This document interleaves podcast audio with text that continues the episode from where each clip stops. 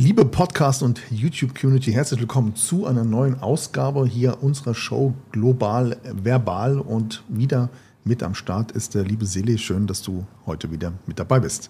Vielen Dank, danke dir, Patrick. Heute nämlich mit einem speziellen Thema, nämlich der Burj Khalifa. Viele fragen ja immer hier und da auch, äh, wohin mit der ganzen Scheiße. Burj Khalifa mit ekelhaftem Problem.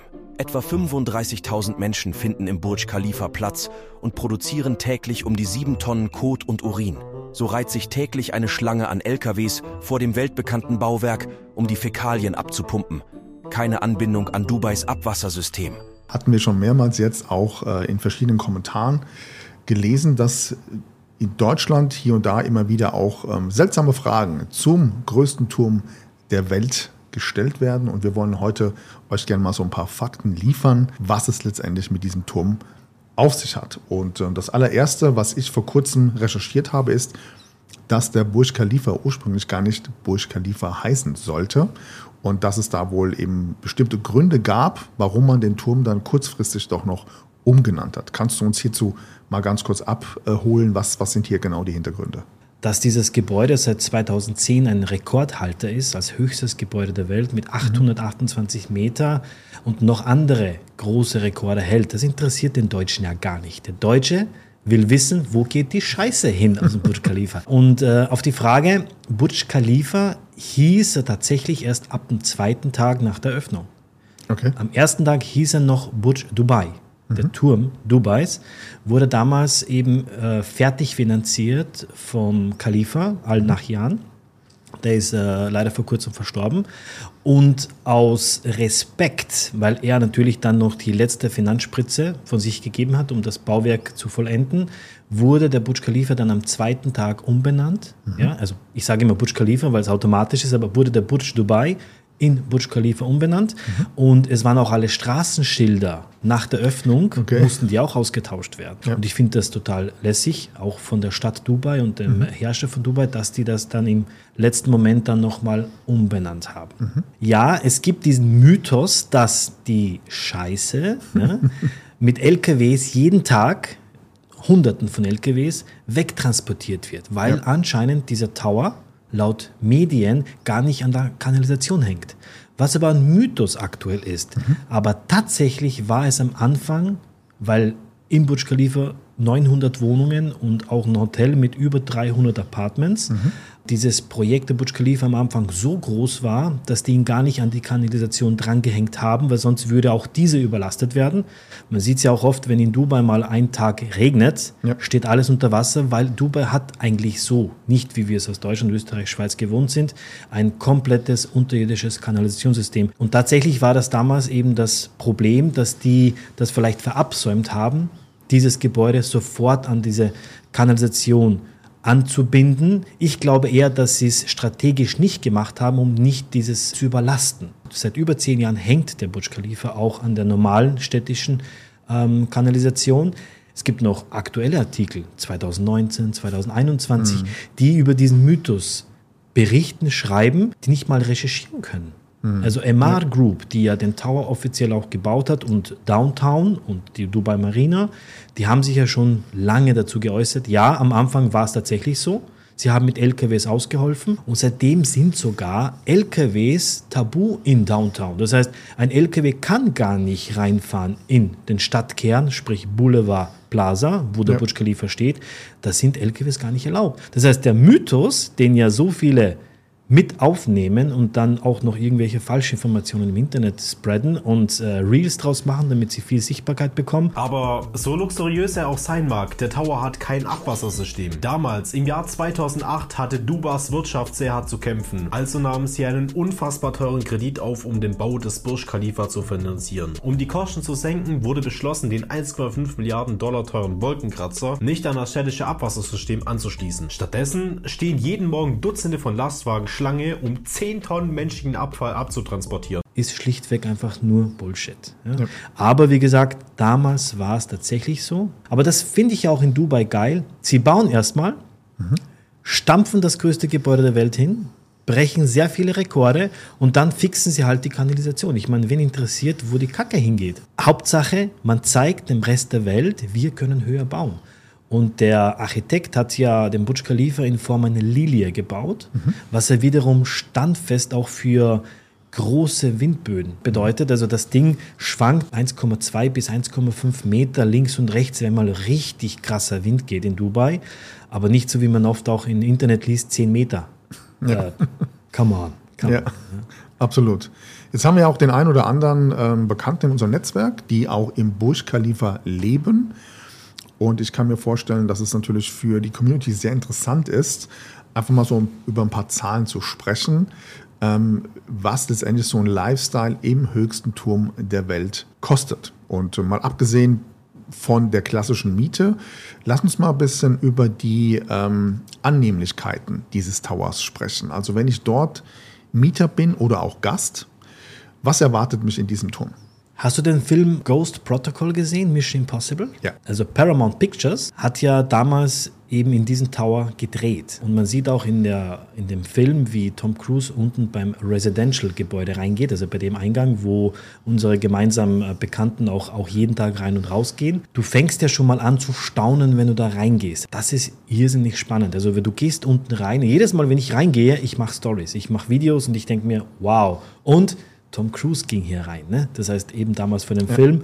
Ähm, du wirst da drinnen begrüßt von einem extrem freundlichen Personal. Du hast einen Concierge-Service unten links. Du hast einen kleinen Supermarkt, der 24-7 offen hat. Wir haben ja für den Burj Khalifa einen eigenen Geruch damals entworfen. Das kriegt man so in keinem anderen Residential-Gebäude in Dubai. Und ich würde mir auch fast trauen zu sagen, weltweit. Du hast dieses Service und dieses Feeling nicht in einem Trump Tower wie in einem Burj Khalifa ja? oder in einem Shanghai Tower. Ne? War ich auch schon. Ich finde, dass einfach dieses Gebäude, der Burj Khalifa, als solches ein Kunstwerk ist, was äh, Weltrekorde aufgestellt hat. Ja? Was bis heute, also bevor der Burj Khalifa eben stand, gab es ja, das höchste Gebäude wird in Taipei errichtet, Taipei 101. Es gab ja so alle zwei, drei Jahre irgendwie einen neuen Rekord. Dann kam Burj Khalifa 2010 und seitdem ist die ganze Welt still. Ja? Niemand traut sich höher zu bauen. In Saudi-Arabien gibt es einen Jeddah Tower, ist eine Ruine aktuell, ne? alles Stillstand. Ne? So, und auf deine Frage, was kostet denn so eine Miete in Burj Khalifa? Ähm, aktuell müsste man zahlen für ein One-Bedroom, ne? also circa 70 Quadratmeter, 70, 80, 90 Quadratmeter, ein Schlafzimmer, Wohnzimmer, Gäste-WC, normales WC, Badezimmer, 5000 Euro im Monat. Ja? 2020, 2021 war das ungefähr die Hälfte. Du konntest im Burj Khalifa tatsächlich, als die Welt stillstand, Ja. zweieinhalb, 3.000 Euro, die ein One-Bedroom anmieten im Burj Khalifa. Aktuell natürlich die Preise gestiegen. Okay. Jetzt bin ich dort Mieter. Welche Annehmlichkeiten habe ich durch den Tower? Du hast schon ein paar Sachen besprochen. Also erstmal das Raumgefühl generell unten in der, in der, in der Lobby.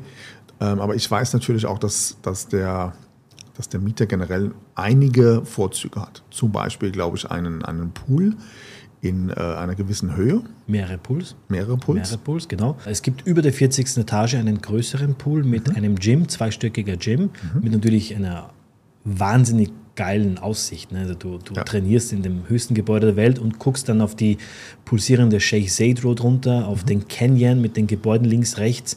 Auf der anderen Seite siehst du das Meer, du siehst bis zum Burj Al Arab, wenn die klare Sicht da ist, du siehst Business Bay, also phänomenal.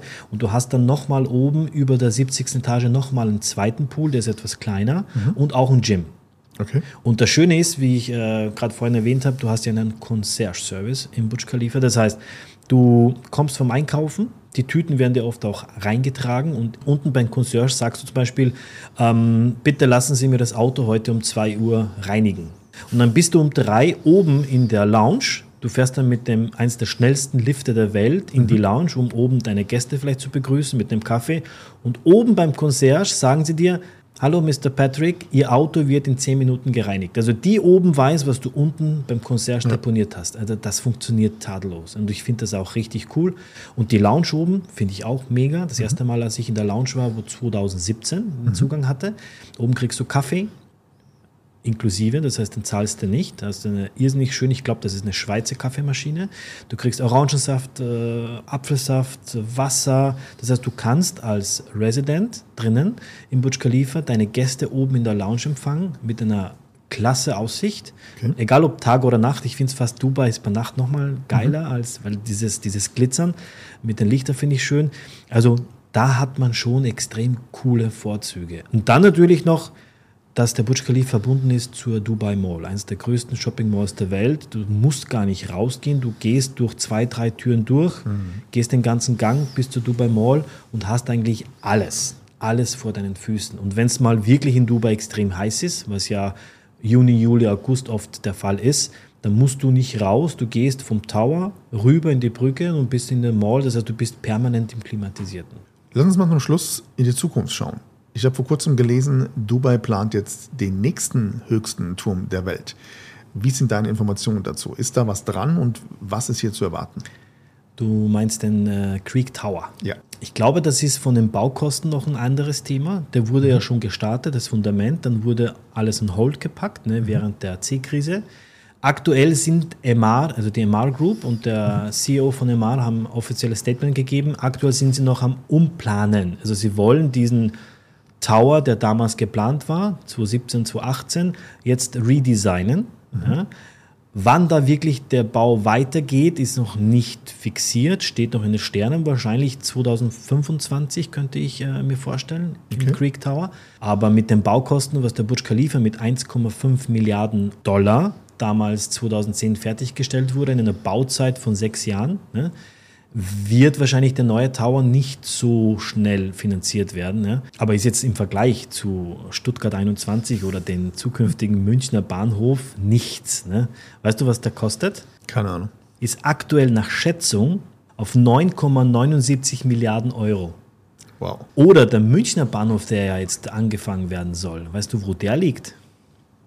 laut aktuellen Schätzungen bei 14 Milliarden wow. Euro. Fassbar. Also nochmal, Burj Khalifa, Rekordhalter, seit 13 Jahren kommt die ganze Welt nach Dubai, um diesen Tower zu sehen. Was für ein Magnet für die Wirtschaft. Mhm. Und dann kommt Deutschland mit äh, einem Bahnhof, der knapp 10 Milliarden kostet, immer noch nicht fertig ist. Und ich glaube, die Summe wird nicht so bleiben. Ja. Aber der Münchner Bahnhof mit 14 Milliarden schon mal zu Buche schlägt. Ja, ich frage mich, wer kommt nach Deutschland? Welcher Tourist, um den Stuttgarter Bahnhof oder den neuen Münchner Bahnhof zu sehen?